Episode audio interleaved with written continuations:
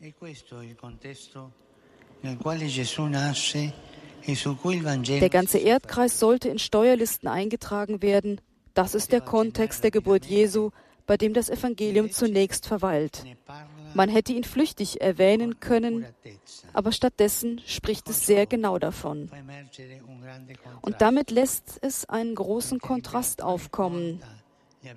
Während der Kaiser die Bewohner des Erdkreises zählt, kommt Gott beinahe verborgen in die Welt, während diejenigen, die befehlen, versuchen, zu den Großen der Geschichte aufzusteigen, wählt der König der Geschichte den Weg der Niedrigkeit.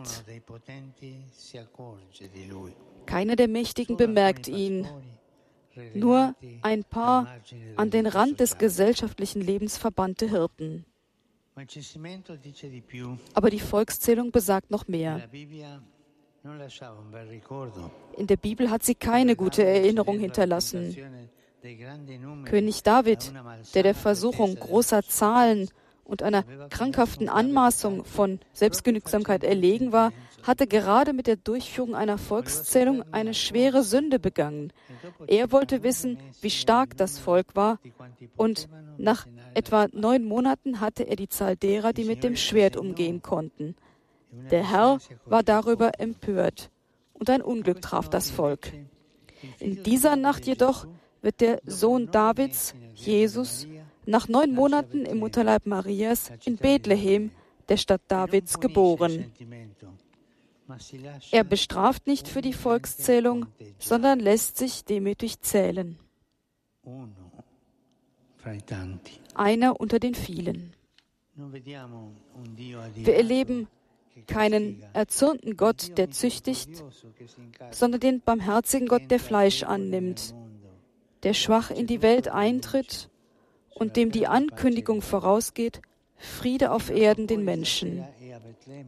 Und unser Herz ist heute Abend in Bethlehem, wo der Friedensfürst noch immer von der zum Scheitern verurteilten Logik des Krieges zurückgewiesen wird, vom Lärm der Waffen, der ihn auch heute daran hindert, in der Welt eine Herberge zu finden.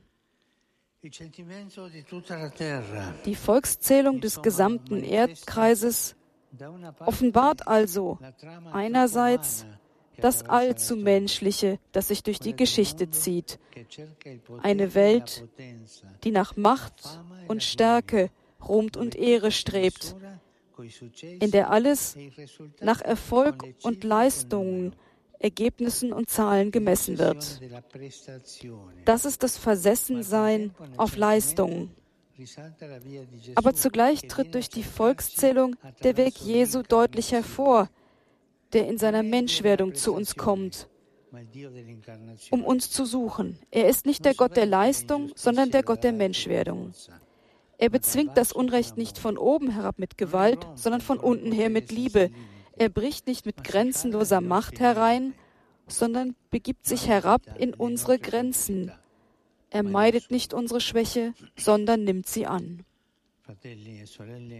Brüder und Schwestern, heute Nacht können wir uns fragen, an welchen Gott glauben wir? An den Gott der Menschwerdung oder an jenen der Leistung?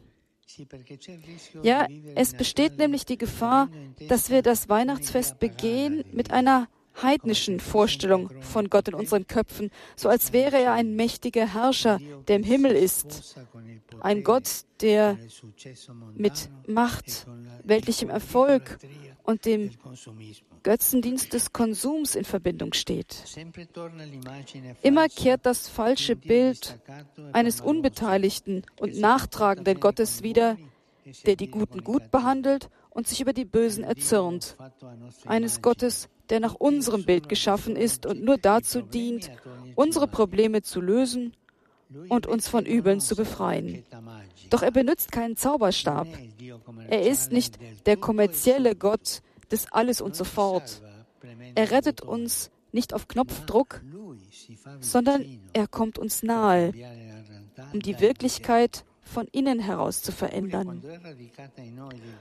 Und doch ist die weltliche Vorstellung von einem fernen und kontrollierenden Gott, der streng und mächtig ist und den Seinen hilft, sich gegen die anderen durchzusetzen, so tief in uns verwurzelt.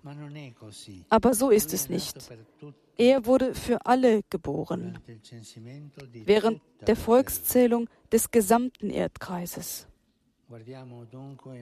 Schauen wir also auf den lebendigen und wahren Gott, auf ihn, der jenseits aller menschlichen Berechnungen steht und sich dennoch durch unser Zählen erfassen lässt, auf ihn, der die Geschichte revolutioniert, indem er in ihr wohnt, auf ihn, der uns so sehr respektiert, dass er es zulässt, dass wir ihn ablehnen, auf ihn, der die Sünde tilgt, indem er sie auf sich nimmt, der den Schmerz nicht beseitigt, sondern verwandelt, der die Probleme nicht aus unserem Leben entfernt, sondern unserem Leben eine Hoffnung gibt, die größer ist als die Probleme. Er wünscht sich so sehr, uns nahe sein, dass er, der unendlich ist, für uns endlich wird, dass er, der groß ist, sich klein macht, dass er, der gerecht ist, sich in unsere Ungerechtigkeit hineinbegibt. Schwestern und Brüder, das ist das Wunder von Weihnachten. Keine Mischung aus kitschigen Gefühlen und weltlichem Trost, sondern die unglaubliche Zärtlichkeit Gottes, der die, Mensch, der die Welt rettet, indem er Mensch wird. Schauen wir auf das Kind, schauen wir auf diese Futterstelle, auf die Krippe, die von den Engeln ein Zeichen genannt wird. Es handelt sich in der Tat um das Zeichen, das das Antlitz Gottes offenbart, der Erbarmen und Barmherzigkeit ist, allmächtig immer und nur in der Liebe. Er macht sich nahe. Er kommt uns nahe, zärtlich und mitleidig. Das ist die Art, Gott zu sein. Nähe, Mitleid und Zärtlichkeit. Schwestern und Brüder, lasst uns staunen, denn er ist Fleisch geworden. Fleisch, dieses Wort erinnert an unsere Schwachheit und das Evangelium benutzt es, um uns zu sagen, dass Gott bis ins Letzte unsere Menschennatur angenommen hat. Warum ist er so weit gegangen, fragen wir uns. Weil ihm alles an uns wichtig ist, weil er uns so sehr liebt, dass er uns für wertvoller hält als alles andere. Bruder, Schwester, für Gott, der die Geschichte während einer Volkszählung verändert hat, bist du keine Nummer, sondern ein Gesicht. Dein Name ist in sein Herz geschrieben. Vielleicht aber erlebst du, wenn du auf dein Herz schaust und auf deine nicht so guten Leistungen, auf die Welt, die urteilt und nicht verzeiht, dieses Weihnachten als negativ. Und vielleicht denkst du, dass du nicht in Ordnung bist und verspürst wegen deiner Schwächen, deiner Fehler und Probleme ein Gefühl der Unzulänglichkeit und Unzufriedenheit. Deine Sünden.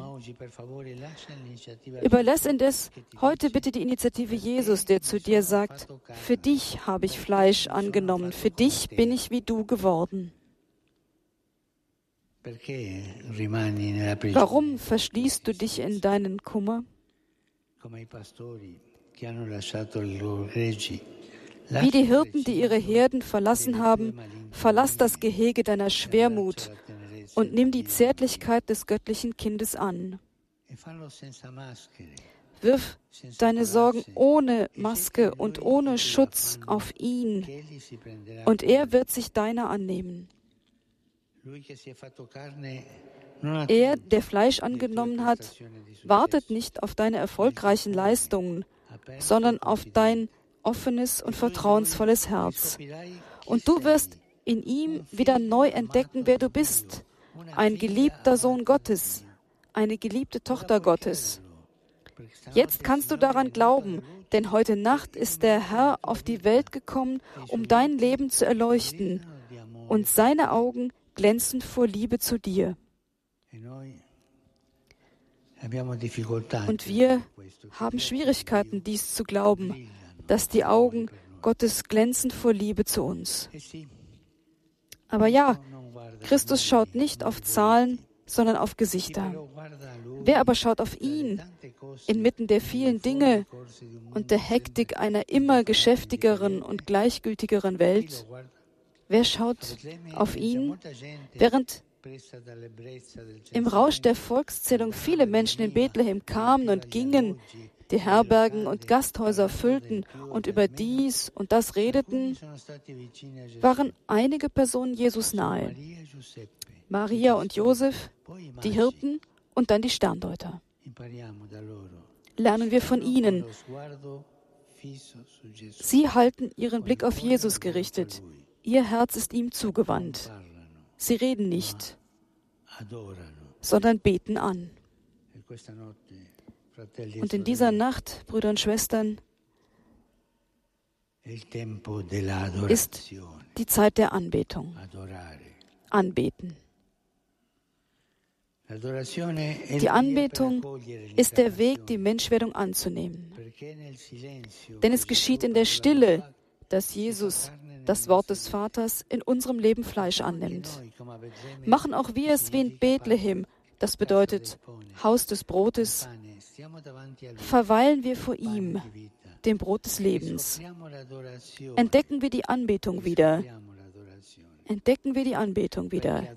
Denn Anbetung bedeutet nicht Zeit zu verlieren, sondern Gottes Gegenwart in unserer Zeit zuzulassen.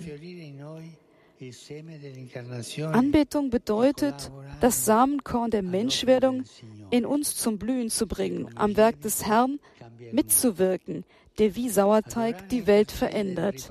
Anbetung bedeutet Fürsprache zu halten, Wiedergutmachung zu leisten, Gott zu erlauben, die Geschichte zurechtzurichten. Ein großer Erzähler epischer Geschichten schrieb an seinen Sohn, ich biete dir die einzige große Sache, die man auf Erden lieben kann, an das allerheiligste Sakrament. Dort wirst du Entzücken, Ruhm, Ehre, Treue und den wahren Weg all deiner Leidenschaften auf Erden finden. Brüder und Schwestern, heute Nacht verändert die Liebe die Geschichte. Lass uns, o oh Herr, an die Macht deiner Liebe glauben, die so anders ist als die Macht der Welt. Herr, nach dass wir uns wie Maria, Josef, die Hirten und die Sterndeuter um dich versammeln, um dich anzubeten. Wenn du uns dir immer ähnlicher machst, können wir der Welt die Schönheit deines Antlitzes bezeugen.